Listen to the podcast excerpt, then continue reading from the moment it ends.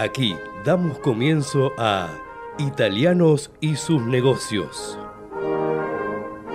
Un programa dedicado a la promoción de negocios de empresas italo-argentinas, a las oportunidades comerciales procedentes de Italia, inversiones, productos, música, entrevistas y buenos negocios. Promueve la Cámara de Comercio Italiana en la República Argentina. Con la conducción de Francisco Tosi y la producción general de Arturo Curátola.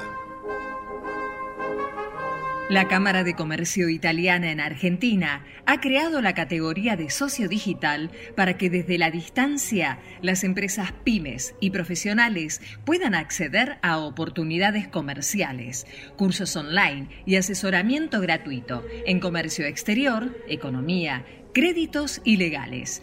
Comuníquese al 011-481-65900, 011-481-65900 o enviando un mail a ccibaires.ccibaires.com.ar. Asociese, los esperamos.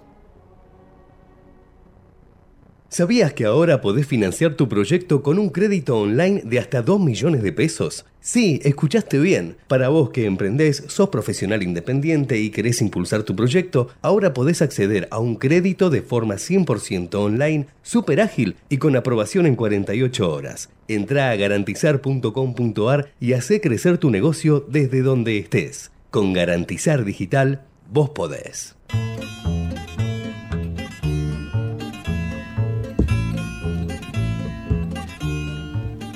Estimados oyentes, que tengan un buen programa. Estamos aquí en el estudio, nuestro operador Gerardo Subirana, y estamos, la verdad, eh, un poco consternados por todas estas noticias internacionales. Por lo tanto, si bien como siempre, Italianos y sus negocios es un programa constructivo que muestra el testimonio de empresarios, estudiosos, investigadores, personas de origen italiano o con simpatía por Italia, hoy, digamos, no podemos evitar estar de alguna manera todos cubiertos por esta atmósfera que hay de, conflicto en distintas regiones del mundo, a la ya existente eh, guerra en Ucrania, hay una sensación o por lo menos un gran estado de tensión en Kosovo, otra en Nagorno-Karabaj, entre Armenia y Azerbaiyán. Y bueno, y desde el sábado eh, este ataque en, Israel, que también es, un, por supuesto, una región que está en un severo conflicto desde hace muchos años, pero esto realmente ha sido un, de alguna manera una, una explosión que no se esperaba. En conclusión, estamos realmente todos en el mundo un poco pendientes de estas noticias. De hecho, las noticias económicas, por ejemplo, los principales diarios económicos, Financial Times, el The Wall Street Journal, pero también en el Sole 24 que es el diario económico emblemático de Italia que pertenece a la Confindustria, que vendría a ser como la, la UIA de Italia, la Confederación de Industrias, por lo tanto es un, un diario que refleja de algún modo el pensamiento empresarial, bueno, también tiene en su portada, eh, en este caso, el conflicto en Israel, y, el otra, y la otra noticia que se le, se le junta al, eh, conflicto en Israel es que en Argentina eh, se ha llevado la tasa del ELIC al 145% y la, anual y la tasa de Badlar 133%. Nosotros en general no, lo, no hablamos de la información circunstancial o instantánea, pero esto sabemos que es una situación de alta inflación y que se está tratando de enfrentar con una todavía mayor eh, o por lo menos una importante eh, eh, alza de tasas de interés. La Badlar sube 20 puntos y claramente eso va a afectar todavía más a la ya afectada economía eh, Argentina, economía de nuestro país. Esto es una cosa que no podemos evitar comentar porque aún dentro de este gran conflicto internacional,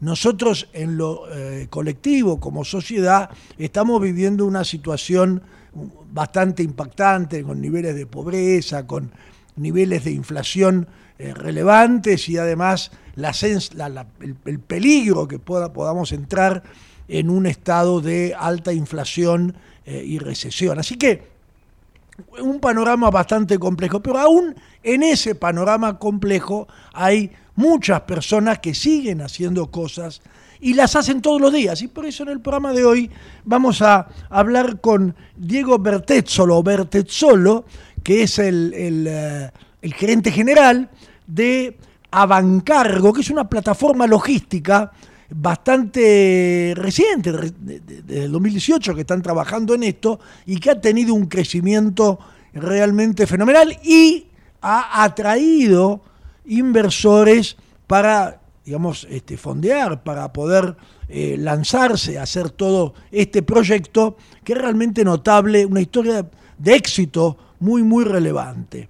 Y después tendremos a Verónica Razzini, que es una empresaria también de logística, pero más de materiales para la construcción, que nos va a hablar del movimiento empresarial antibloqueo. Ella también tiene un compromiso político, político partidario, pero lo interesante es cómo muchas personas, en este caso empresarios, están teniendo que intervenir directamente en la actividad política, en lo que son eh, cuestiones judiciales para poder defender, digamos, eh, sus derechos o por lo menos lo que se necesita para poder trabajar de una manera libre y de una manera eh, que no esté continuamente enfrentando obstáculos, porque yo creo que ningún empresario quiere ni conflictos laborales, ni desgastes de, tipo, digamos, político, ni meterse en discusiones eh, colectivas muy, muy pesadas, pero a veces, lamentablemente, tenemos, o nosotros que trabajamos en las empresas, tenemos que adaptarnos e intervenir y participar en eh, instituciones que permitan defender nuestros derechos. Eh, la verdad que quiero hacer solamente un comentario breve porque creo que tenemos al invitado en el aire, acá me hacen señales que no haga el comentario, pero lo voy a hacer igual. el, el día martes pasado pudimos festejar los 70 años de FECOBA, Federación Económica de la Ciudad de Buenos Aires, y la verdad que una, muy, linda reunión con, bueno, estaba eh, eh, Jorge Macri que vino a dar un discurso, estaba también el jefe de gobierno actual, eh, Rodríguez Larreta, así que la verdad ha, sido una muy buena una muy buena reunión. Vamos, espero que podamos tener eh, en breve al, presidente que nos pueda justamente mostrar y, exponer este valioso trabajo. Pero vamos directamente al invitado. Diego, ¿cómo estás? ¿Qué tal, Francisco? Buenas noches, buenas tardes. Vos que sos el rey de la logística, contanos primero un poco tu origen italiano y después vamos a, a lo que es la movilidad que hoy realmente por lo menos en la ciudad de Buenos Aires, está bastante trabada. Contanos el origen italiano. A ver, eh, sí, origen como mucho, ¿no? De, abuelos y, bisabuelos. Bueno, abuelo y bisabuelo es un origen, porque vos sabés que Italia no pone límites en los antepasados para el reconocimiento del ius sanguinis y además es siempre una genética que se transmite. Absolutamente, sí, sí, y después eh, ya, para abajo hasta, hasta mis hijos soy hoy italianos, pero sí, a ver, familia de, abuelos de, madre y padre de la zona de Génova, de, Lombardía, al norte de Milán, eh, alguna línea un poco más al norte todavía, en la Como. Eh, por toda esa zona vino, o se remonta la familia, pero bueno, ya con abuelos, tres de los cuatro abuelos nacidos acá y, y bueno, después todos, todos porteños. ¿Y, qué, te, qué te queda de, este origen italiano? ¿Sentís algún tipo de, digamos, de pertenencia o una simpatía? ¿Cómo lo ves? Eh, buena pregunta. Mira, siempre, de tradiciones yo creo que siempre, con los nonos eh, muchas cosas, ¿no? Pero también eh, muy hibridizadas con, con lo argentino, ¿no? Que, que tienen mucho italiano. A a veces quizás, no sé si está tan clara la, la, la, diferencia. Eh, no, no, justamente, no, no, no, está muy clara la diferencia y vos sabés que es un tema justo de estudio ¿no? y de investigación, porque, en fin, eh, hay muchos, muchas personas de, de, origen italiano, vos decís abuelo, bisabuelo, pero se estima que podrían llegar a ser, digamos, 40% de la población, casi unos 20 millones. Hay un millón y casi 200 de ciudadanos italianos independientemente que, que se hable en ese idioma o no, pero bueno, un poco lo eh, interesa saber, digamos, la huella esa, si vos la ves, la distinguís. Y... Eh, buena pregunta. Mira, yo en donde más te la puedo distinguir siempre de, mi abuelo, la recuerdo muy chiquito, era con, con el con el fútbol. Mirá. fanático, fanático y, en la época que en la Lazio era, nosotros somos una familia rara, por lo menos en los 90 éramos de teníamos la Lazio, que, en ese momento estaba un poco de capa caída, y hincha de Vélez, toda la familia, así que... Eh, ¿Y qué me dijiste en Argentina? ¿Vélez? Y en Argentina, de Vélez, de Vélez en ah. Argentina. Bueno, Vélez, Vélez es justamente el equipo eh, base de la comunidad italiana. Así que ahí, porque vos fíjate que la, la, camiseta, digamos, la, la, la, original es blanco, roja y verde. Bueno, mi, bisabuelo, que viene a, el, que, que viene allá, estuvo estuvo metido bastante en el fútbol, armado la cancha. Ah, eh, eh, pero nada, o me preguntás por la italianidad y, la verdad es que más allá de costumbres, de comida, de reuniones, de, el fútbol era algo que, que, que digamos, mucho. Después, bueno, idioma no, idioma siempre fue, no, no, no fue algo que tuviéramos en la familia que, que, que hablara o que se bajara para nada. Claro, y bueno, bueno, ahora sí vamos directamente a, a, Bancargo. Bueno, contanos un poco, la, yo lo leí que se estaban compañeros del máster con otras personas, otros dos, eh, Pablo Mendoza, Marco Chicote, pero ¿cómo, cómo, cómo fue la, la gestación de esto? Porque es relativamente reciente, ¿no? Eh, cinco años. Sí, es, un exactamente, exactamente. Estamos, estamos, caminando el sexto, pero eh, parece seis meses, ¿no? Eh, a ver, efectivamente, éramos por lo menos los fundadores, tres, tres, socios, en realidad amigos en ese momento, que nos conocimos cursando másteres en, en el una maestría de negocios. ¿En dónde lo hacían? En, en, la Universidad de San Andrés. San Andrés. Acá en, la zona norte de Sí, en San Isidro, claro. Eh, exactamente. Eh, yo en ese momento trabajaba en una multinacional automotriz, en Volvo. Eh, mis socios ligados a la logística, todo de alguna manera u otra eh, cercanos al mundo del transporte de carga terrestre, eh, todos con ese visito de emprender. Yo personalmente, previo a la multinacional, hice otras cosas, tuve otros emprendimientos, eh, buenos, malos. O sea, o sea, tenías la iniciativa empresarial, pero también hiciste la vida corporativa. Exactamente, tuve la iniciativa empresarial, perdón, emprendedora desde muy chico, tuve la suerte de vender una compañía muy joven, tuve la mala suerte de, fundir otras dos. ahí, ahí fue cuando dije, entrar el sueldo, pero después de un tiempo me aburrí y, ahí vino, el, ahí llegó, confluyó un poco todo, ¿no? La gente, el estar en una maestría, que de alguna manera también te, reconecta con un poco con, con las ideas y con la gana de hacer, eh, un poco del, del letargo, digo yo y, nada, eh, una cosa llevó a la otra, tanto era de emprendedorismo y hablando de ideas y cosas que se podían hacer, y bueno, surge surge esto que en realidad nace como un poco como una investigación de mercado inicialmente, que era eh, más que nada por una falla de mercado, ¿no? nosotros en Avancargo trabajamos lo que es media y larga distancia terrestre, ¿no? lo que es lo que se llama el, transporte pesado. Y, en, el, la industria del transporte pesado, en la industria del, camión pesado, eh, te encontrás con una falla de mercado, a nuestro entender, muy importante, muy grande, que tiene que ver con eh, la transparencia de la información, ¿no? Con, con, el encuentro entre oferta y demanda. Es, un mercado imperfecto, donde hay múltiples jugadores, pero, pero no con la visibilidad necesaria como para que, oferta y demanda se encuentren como deberían, y eso redunda básicamente en ociosidad, ¿no? En, mucho camión que, circula vacío, que vuelve vacío, que, que está sin carga, cuando potencialmente podría estar lleno eh, esto llevado a números, es aproximadamente un 40% de los viajes se se encarga en, la región de Latinoamérica.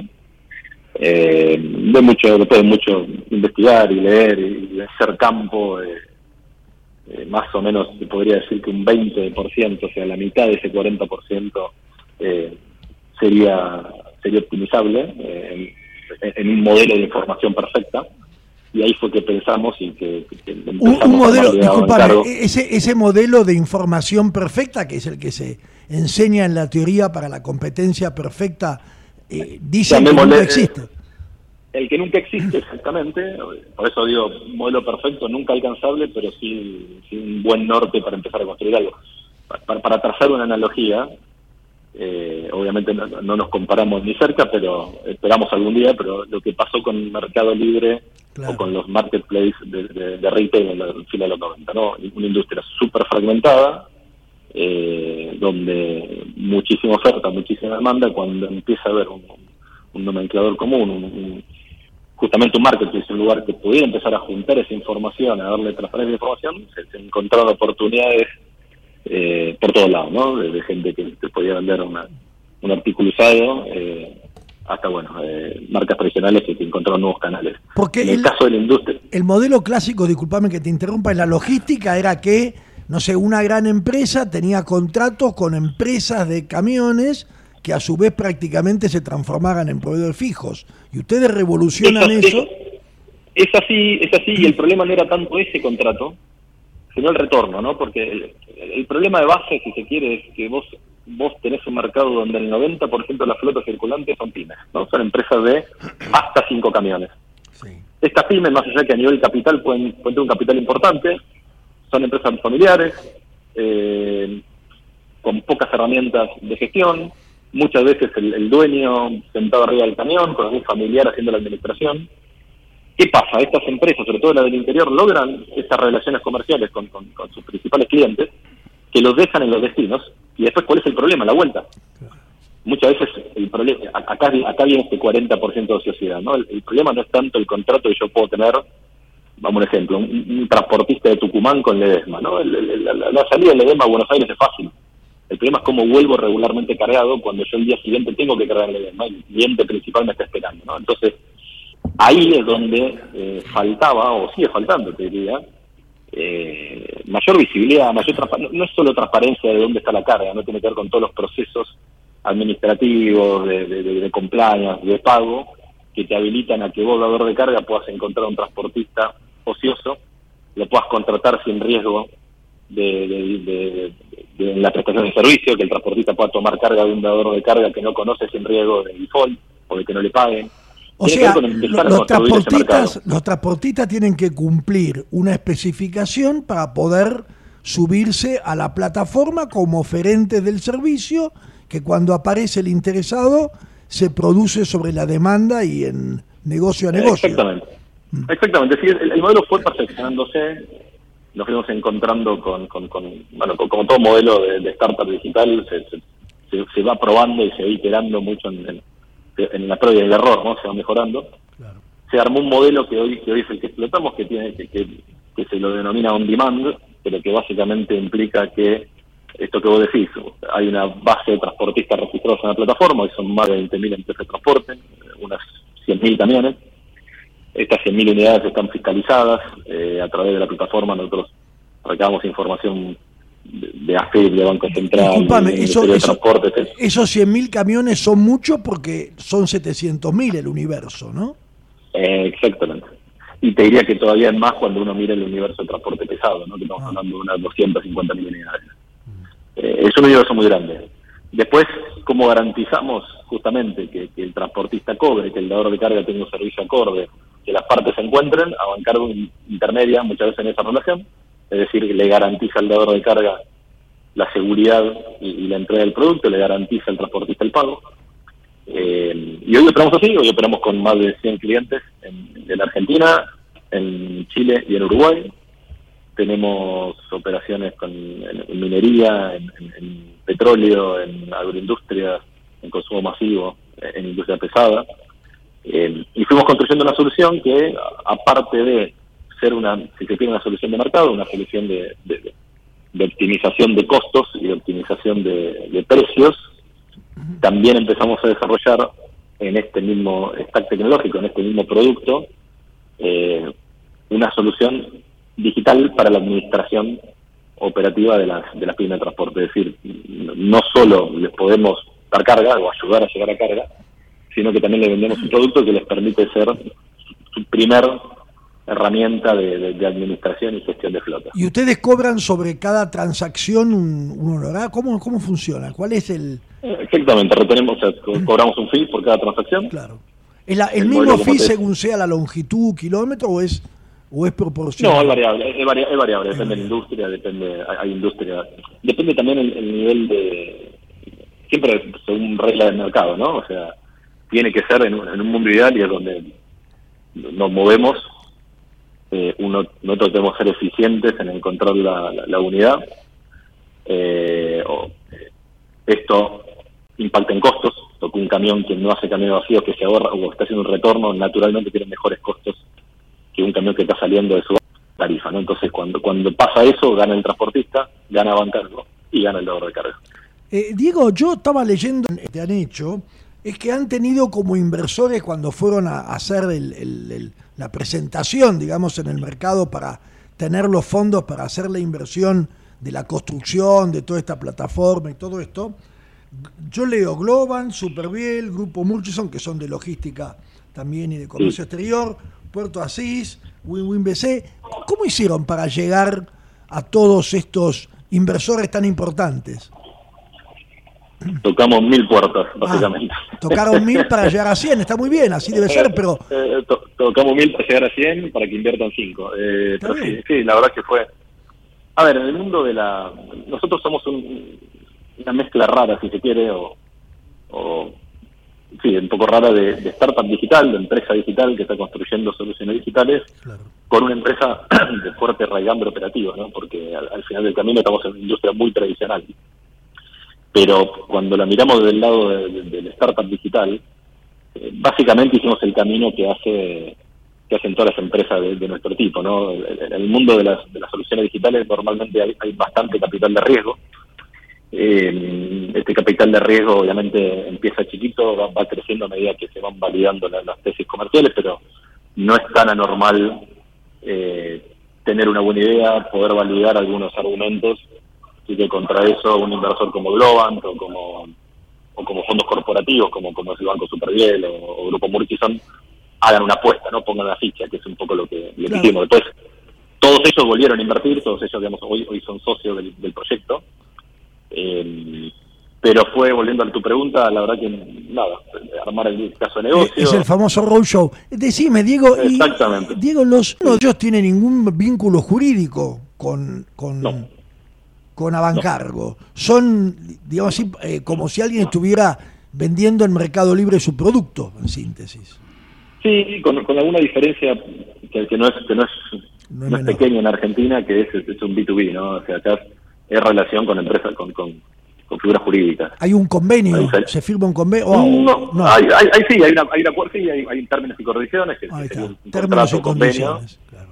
Eh, en realidad sí, es un convenio pero después digo, nosotros no es que estamos vinculándonos con, eh, con, con, personas físicas o con monotributistas, sino que somos eh, una plataforma que vincula negocios. Entonces, al fin y al cabo, son relaciones contractuales entre empresas. Digo eso porque muchas veces en, la última, milla, sobre todo, eso está como medio discutido, ¿no? Eh, claro, la última milla es la, última entrega, que ya no es un camión de carga, ¿no? Sino a veces... Este, claro, lo, que ves en rápido, pedido ya o, lo que fue. Decime, y, yo he leído por ahí que el Laboratorio de Innovación del Vida aceleró en el 2020 todo esto. ¿Cómo fue la relación? ¿Cómo vino? ¿Cómo los eligieron? bueno, también el, al entrar con, el mundo de inversiones digitales, de inversores del mundo digital, uno empieza a estar en, nada, en, alguna empieza a aparecer ventana de oportunidad, ¿no? Y en el, 2020, fin del 2020, plena pandemia, o por lo menos pandemia, claro. saliendo un poco del, peor pico de la pandemia, nos contactan para una, para una convocatoria que ha hecho el BID, eh, donde básicamente estaban buscando eh, empresas tecnológicas que impactaran en ciertas verticales que ellos habían definido que habían sido las más golpeadas durante la pandemia, ¿no? Y entre ellas estaba el de la industria logística y sobre todo los empresarios pyme logísticos. Eh, esto estaba sponsoreado, o sea, estaba sponsoreado por el BID, en realidad fue un, acuerdo entre el BID y el Ministerio de, Ciencia y Tecnología coreano. Lo que estaban buscando eran startups en los dos continentes, en el continente americano o latinoamericano y en Corea, que fueran complementarias y que pudieran acelerarse mutuamente, que pudieran ah, de alguna manera y de ahí viene de ahí viene el joint venture con con Coconut ah. Exactamente. Nosotros ahí nada, tuve un proceso de casi un año donde empezamos a trabajar con un startup coreano que hacía básicamente lo mismo que hacemos nosotros en, el sudeste asiático, en Vietnam, en Laos. Y ese proceso básicamente ya son dos años donde, bueno, recibimos un apoyo económico del BID, donde empezamos a desarrollar tecnología con, con esta empresa, con Coconut donde armamos una empresa conjunta en Uruguay que es para desarrollo en la misma vertical, pero más para desarrollo de soluciones tecnológicas a medida en, la rama de la, de la logística, el supply chain y, nada, nos, ayudó mucho, no, no solo por el fondeo, pero sobre todo por, por este trabajo a, mejorar producto ¿no? y, a, acelerar el proceso de desarrollo de soluciones. Diego, le voy a, le voy a pedir a Arturo Curátola, que es nuestro productor general y vicepresidente de la Cámara de Comercio Italiana en la Argentina y además hoy cumpleaños, que él te quiera hacer una pregunta. Hola Diego, buenas tardes. ¿Qué tal? Un gusto. Bien, vos sabés que me haces acordar a algo parecido, que fueron las grúas en la Argentina hubo un servicio muy parecido al tuyo, en la Pampa. que en la Pampa, que está, se está desarrollando prácticamente en todo el país, donde se contratan grúas locales y hacen ese trabajo similar, digamos, en lo que están haciendo ustedes. Es decir, la más cerca se hace, se, se, toma el toma el servicio, le pasa un precio, es decir, algo muy parecido. Me parece sensacional lo que están haciendo ustedes. Tanto es así que yo de mi empresa me voy a anotar con ustedes también. Perfecto, gracias. Están preparando, están preparando una nueva plataforma, yo leí por ahí también. Estamos, nosotros estamos con, o sea, lo, que tiene la tecnología, que es un poco el ejemplo de las dudas y, otros miles en, casi todos los mercados, es que cuando uno logra economía de escala, ¿no? cuando uno logra realmente que, las partes, ¿no? que en nuestro caso el dador de carga y el transportista empiecen a vincularse a través de la plataforma, eh, el efecto el efecto red es imparable, ¿no? es realmente mágico lo difícil obviamente es lograr destinarse, yo creo que en Abancargo todavía nos falta para lograr la inercia que, imaginamos. Con todo lo que hicieron todavía le falta. Bueno, mira, eh, la verdad que no, puedo más que felicitarte. Ahí la, nuestra, nuestra productora Ludmila Cavalieri me pasó ahí un breve reporte donde dice, no sé si es verdad o no, que tenés 38 años, ¿puede ser? 38, efectivamente. Bueno, felicitaciones porque realmente una, una trayectoria magnífica y, lo, y valoro, y lo, y lo muy valorable es lo que vos contaste. Hiciste un emprendimiento, te salió bien, después otro, te salió mal, después hiciste vida corporativa, después te quedó esa, esa, esa, esa, digamos, esa bujía prendida y justamente lanzaron este, este, este proyecto que parece que va muy, muy bien. Si los fracasos se aprende, ¿no? Claro. Absolutamente, duelen pero se aprende. Bueno, muchas gracias Diego Bertezzolo eh, CEO o gerente general de Avancargo. Muchas gracias por la entrevista. Gracias, Diego. A ustedes, buenas noches. Vamos al corte, por favor. Ecomedios.com AM1220. Estamos con vos. Estamos en vos. American and Merit Hoteles. Primera cadena hotelera argentina. 3, 4 y 5 estrellas más de 20 destinos de Argentina y el Cono Sur. Aprovecha el código promocional Puro Branding con el 10% de descuento para los hoteles Amerian Córdoba Park, Amerian Executive Córdoba, Amerian Buenos Aires Park, Merit San Telmo y Amerian Executive Mendoza Hotel hasta fin de año. No válido para fines de semana largos. Amerian and Merit Hoteles. Espacio cedido por la Dirección Nacional Electoral. A las mujeres siempre nos dicen que hay que esperar, que primero hay que resolver la crisis. La pelea por nuestros derechos es ahora. Ni cómplices ni sometidas. Vamos con la izquierda en todo el país, en las calles y en el Congreso. Miriam Bregman, presidenta. Nicolás del Caño, vice. Frente de izquierda, lista 136. Espacio cedido por la Dirección Nacional Electoral. Tener un presidente que sepa gobernar, vale. Argentina no tiene un problema de ideología, tiene un problema de mala gestión de su gobierno. Vayamos hacia un país normal.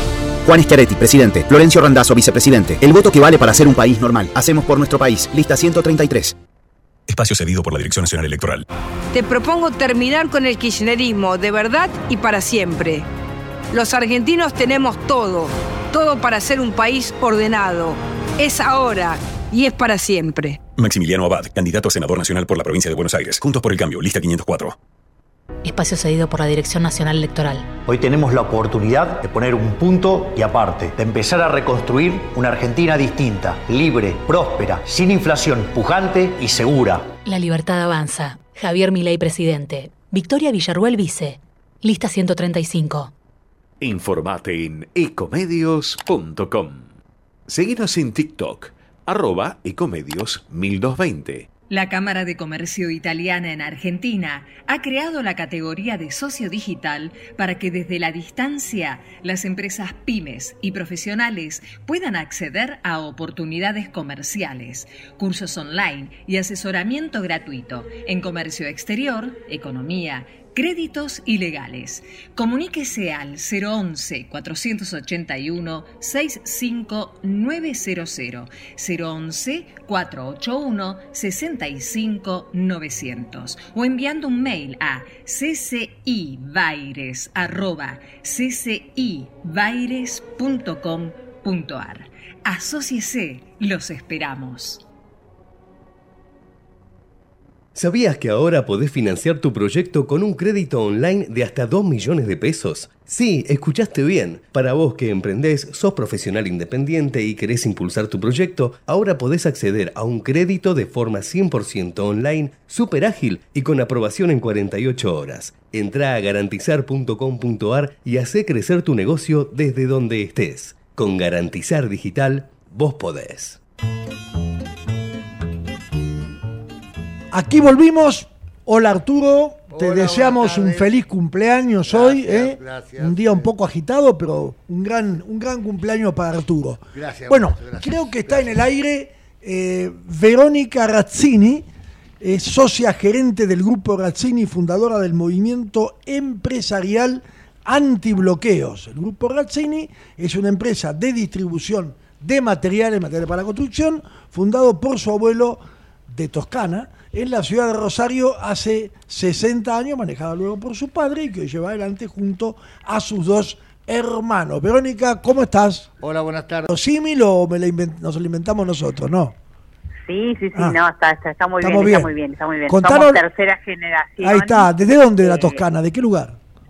eh, so- eh, mi familia viene de Florencia. Florencia Capital, muy bien. Mis abuelos, claro, llegaron de Florencia, se instalaron en Chabás y, y de ahí mi abuelo, don Armando y doña Concepción se vinieron para Rosario, para la ciudad de Rosario, donde, bueno, eh, comenzó esta historia, ¿no? En la zona sur de, de la ciudad de Rosario.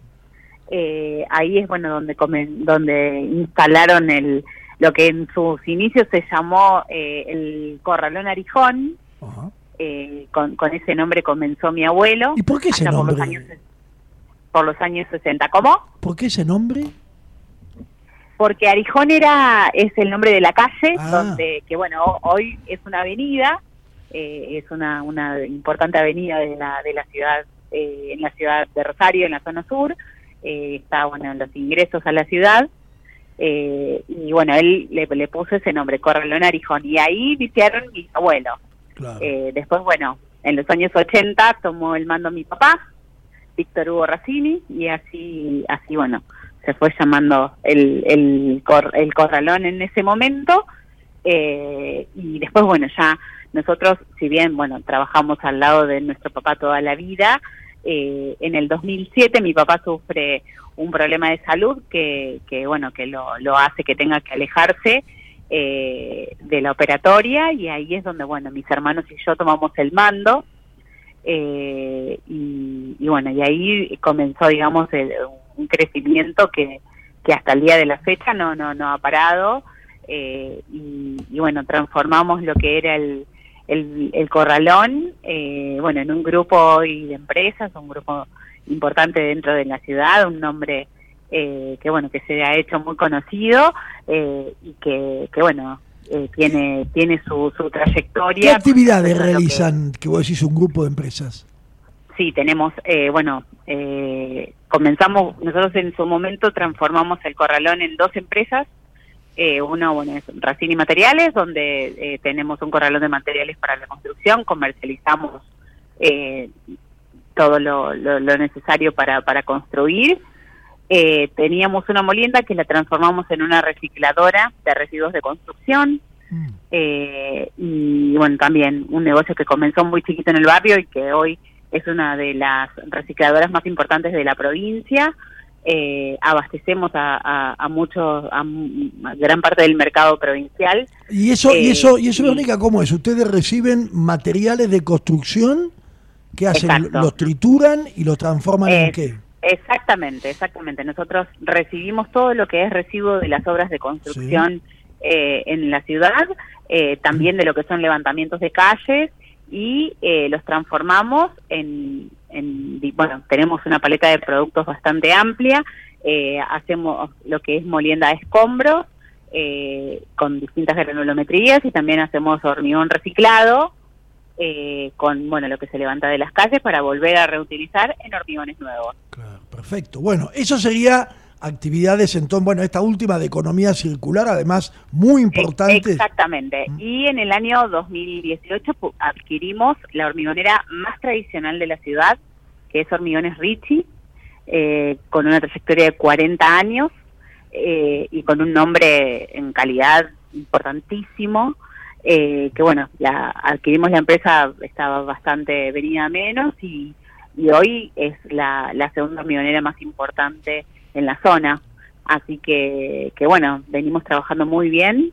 Eh, así que, que bueno, y tratando de incorporar más productos y, y darle soluciones al mundo de la construcción. Eso es, eh, eh, eh, es, maravilloso porque yo abrí el programa, bueno, justamente dando un panorama de los grandes problemas que se están dando en el mundo, de conflictos armados, y por otro lado, las dificultades que estamos viviendo en nuestro país en estos días, tasas de interés, en fin, realmente situar cambiar, problemas cambiarios, problemas de abastecimiento, y sin embargo hay personas que con espíritu empresarial llevan adelante proyectos, proyección de crecimiento, no solamente proyectos, o sea, realidades, y tienen además una visión de futuro. Por supuesto que hay obstáculos.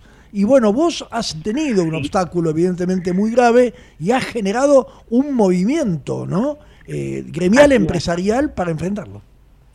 Contanos. Así es, así es. Nosotros, bueno, en el 2020, en plena pandemia, eh, dos semanas después de, que tuviéramos los permisos municipales para volver a, abrir, cuando cuando bueno los negocios y las empresas estaban todos cerrados por, por la, eterna cuarentena, eh, tuvimos la terrible visita de, la mafia sindical. Nos visitó eh, intempestivamente el sindicato de camioneros, que de repente decidió que quería que todos mis empleados, los empleados de dos de nuestras empresas, eh, pasaran a formar parte de, sus listas. Eh, cosa que era ilegal, que no correspondía y que no, no, era, no estaba, no estaban a derecho, no, nosotros no teníamos ninguna notificación ni ninguna obligación. Eh, bueno, nos bloquearon la empresa en un lapso de tres meses, no ah. pudimos trabajar, fue tremendo, tremendo. Nosotros decidimos con mi familia eh, darles batalla y no, no cedimos ante la extorsión eh, judicializamos el tema, fuimos a la justicia, hicimos denuncias penales eh, y, eh, bueno, finalmente, en el medio del proceso, se llevaron detenidos a, bueno, sindicalistas, trabajadores que estaban involucrados en el bloqueo, lo cual llevó a una medida de, de despido con causa inmediata de todas esas personas que estaban cometiendo los delitos y por lo cual después el sindicato nos quiso exigir cautelares hmm. pidiendo la restitución de esos puestos y la novedad fue que la justicia laboral eh, hizo lo que tenía que hacer y denegó esas cautelares generando un precedente. Hay un poquito de ironía, ¿no? Con que la novedad que la justicia laboral hizo. tal cual. Bueno, creo que toda mi historia es, es como que vos decís, pero ¿esto dónde pasa? Y sí, acá, acá pasa esto, acá es así, esto es Argentina, y si querés sobrevivir en Argentina tenés que estar con, con los ojos abiertos, las orejas limpias para escuchar y muy atento porque estas cosas pasan y a estas cosas tenemos que enfrentarnos los pymes en Argentina, ¿no?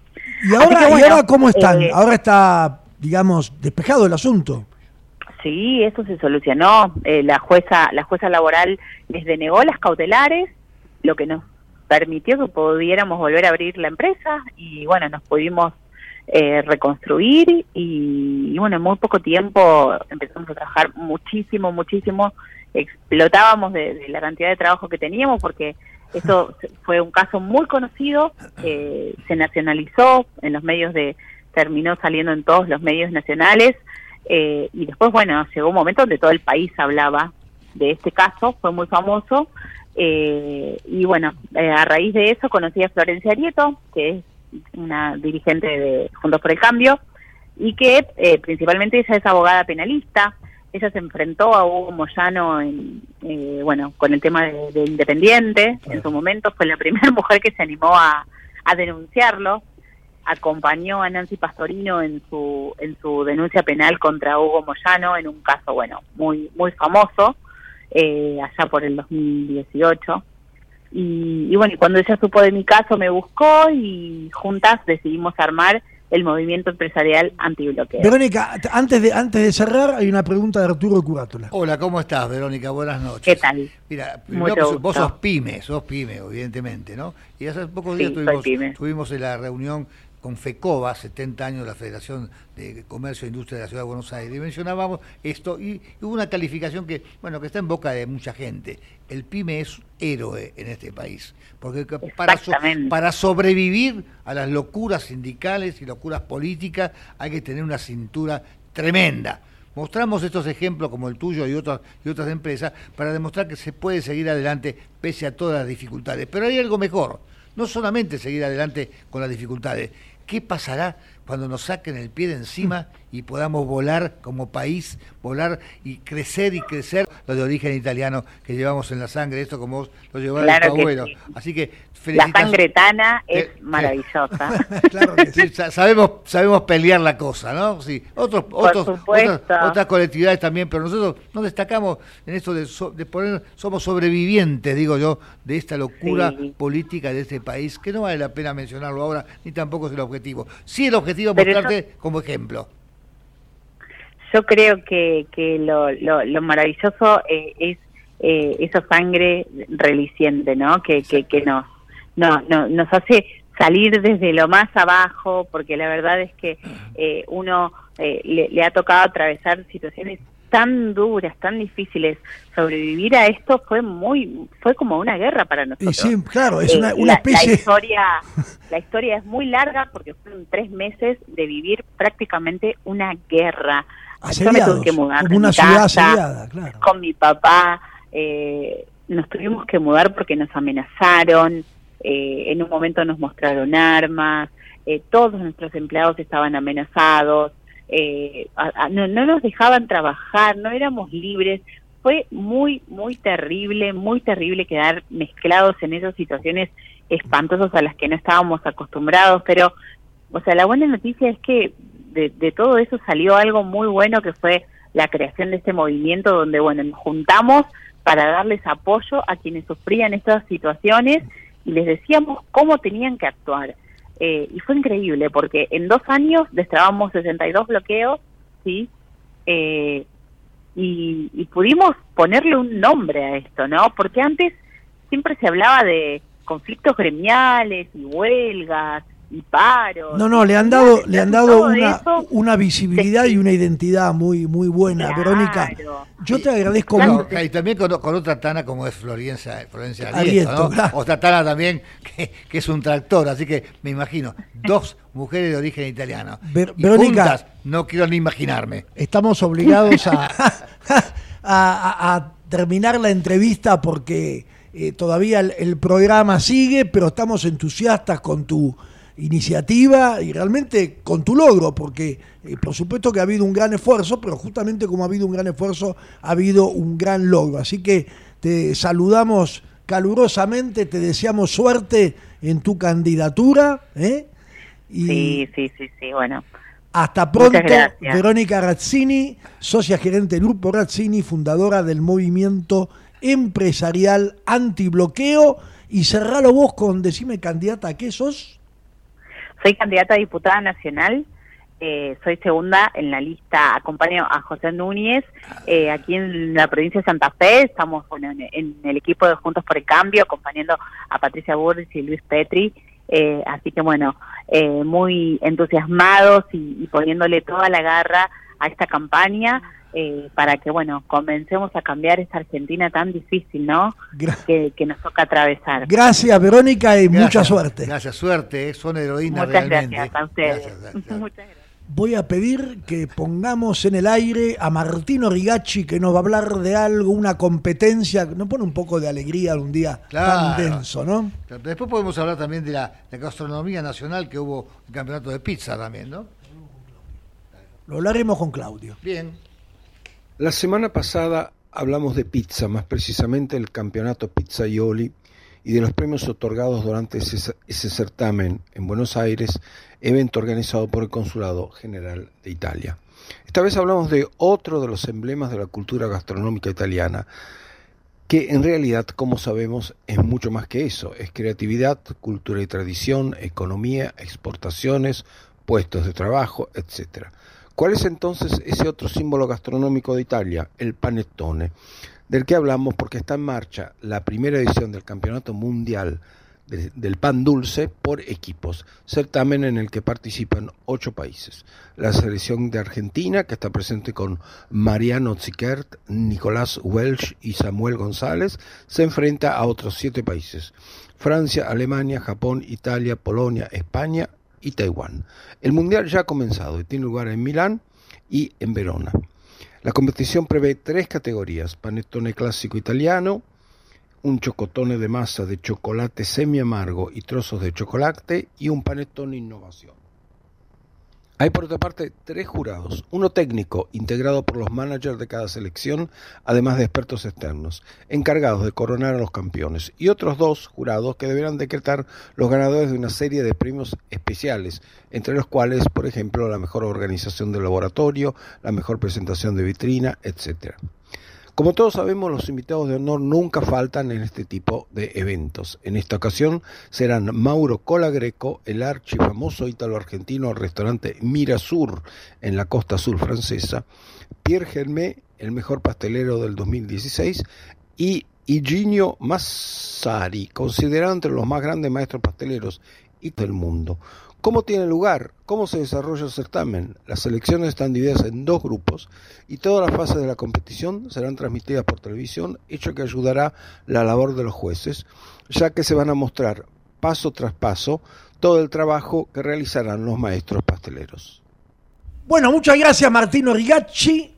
Ahora creo que tenemos en el aire a Claudio Farabola, director ejecutivo de la Cámara de Comercio Italiana en la Argentina, que le hemos robado un poco de tiempo, esperemos que no se enoje. ¿Cómo estás, Claudio?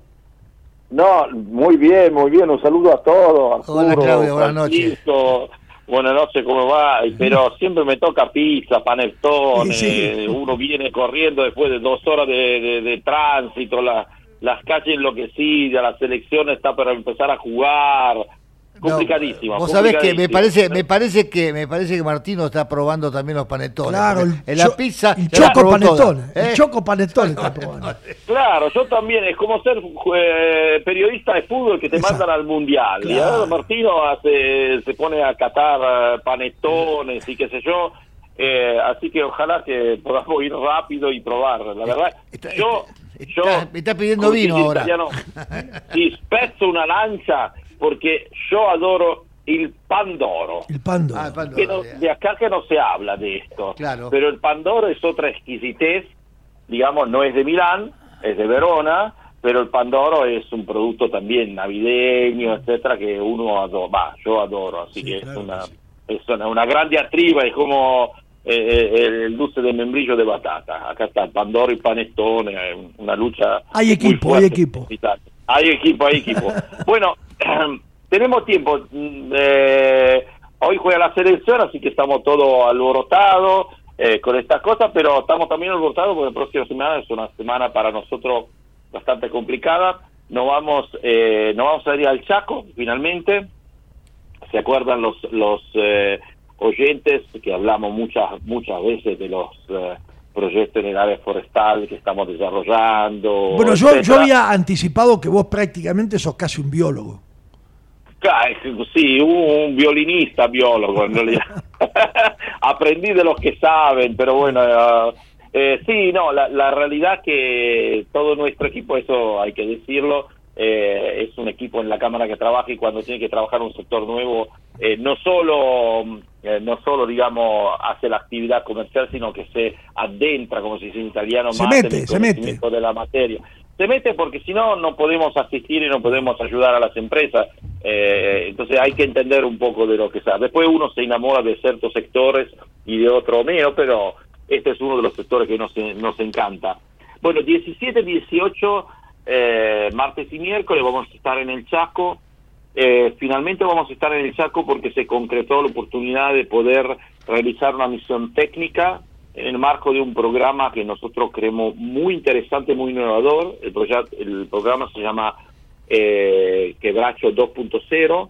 Tiene un objetivo muy interesante, es mejorar la calidad genética de las plantas, en particular del quebracho colorado, para mejorar su rendimiento a nivel de producción de tanino, para mejorar también su adaptación el territorio y por qué, porque uno de los objetivos, aparte de la producción obviamente de, de, tanino, es también dar una mano a la naturaleza y tratar de eh, volver a poner en valor las áreas que, que son degradadas, las áreas deforestadas eh, y degradadas. Y saben que, que un territorio está hecho, se llama, habla de un ecosistema, entonces tiene árboles, tiene animales, tiene vida humana, tiene economía, entonces todas las áreas que fueron deforestadas, uno de los objetivos del proyecto es mejorar la capacidad de los árboles de reproducirse y poder, eh, digamos, volver a tener una estructura en un lugar y crear un nuevo bosque. Claudio, a, a, ver si entendí bien, discúlpame Arturo, sí, pero esto es mejorar la calidad genética del quebracho colorado, pero sin hacerlo transgénico y sin intervenir en el código. Ex exactamente, porque en realidad el proyecto con inversión privada eh, del grupo Silvatim en colaboración con la Universidad eh, de Formosa, una universidad muy importante en ese sector uh, forestal, está haciendo este trabajo, eh, digamos, de la manera tradicional, le decimos cruzando las plantas, las semillas de las plantas, etcétera, identificando los espécimen, los árboles que tienen mayor capacidad ¿no? de crecimiento, etcétera, y probando distintos árboles en un territorio para ver cómo se, se adaptan. Ese, ese proceso es un proceso, digamos, lento, ¿no? Natural, lento.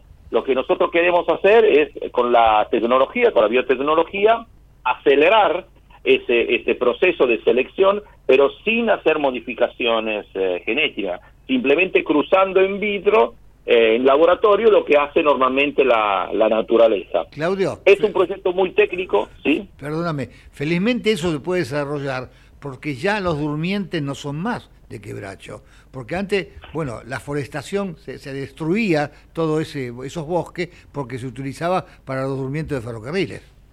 Claro, eh, eh, eso es una de las cosas, como también de otra producción, también tenemos que decir que lamentablemente en, esas zonas, Quebracho, Formosa, Santiago del Estero, etcétera, también la producción de la agricultura intensiva, eh, extensiva, como, como, como en el caso de la soja, etcétera, han, digamos, deforestado muchas áreas para producir, obviamente, el tema de soja, fundamentalmente, que tiene un rendimiento económico más importante. Pero eso ha desbalanceado el, el, el, sistema. Entonces, nosotros lo que queremos es tratar de dar nueva vida a todas esas áreas.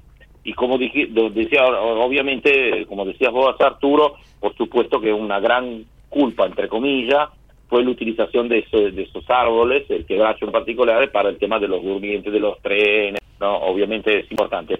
Ahora, en el marco de una economía circular, lo que queremos es tratar de volver a dar vida al, al bosque, usarlo, usarlo industrialmente, pero sustentable. Claro. De este. Es un proyecto muy interesante, muy innovador, con una altísima componente de innovación. Por eso nos acompaña en esta misión el agregado científico de la Embajada de Italia, que es el, eh, el doctor Salvatore, Salvatore Barba. Exactamente, Salvatore Barba.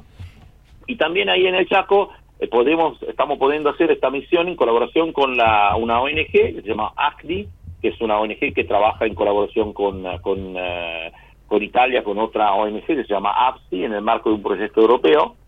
La coordinadora es Agostina Nicoletti, eh, después está Stefano Scolari y también el ingeniero Aiello, que trabaja ahí en el área para la parte forestal y obviamente eso lo trabajamos como cámara en colaboración con el grupo con el grupo Silva Team. Ahí, además de hacer el martes toda la visita técnica en el vivero, en, las áreas forestadas y hablar técnicamente de, qué es el trabajo que se hizo, eh, también vamos a visitar el Centro Tecnológico de la Madera, eh, que es muy interesante para dar valor añadido a la madera que se recoja.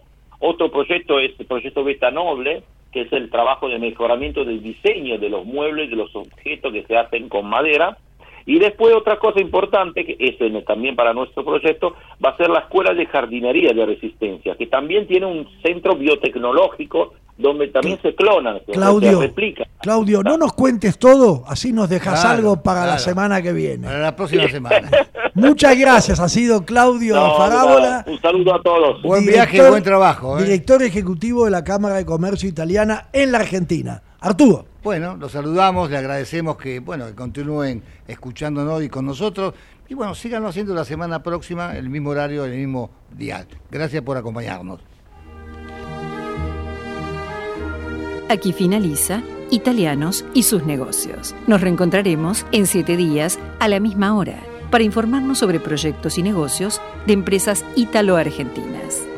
Promueve la Cámara de Comercio Italiana en la República Argentina. Producción general, Arturo Curátola.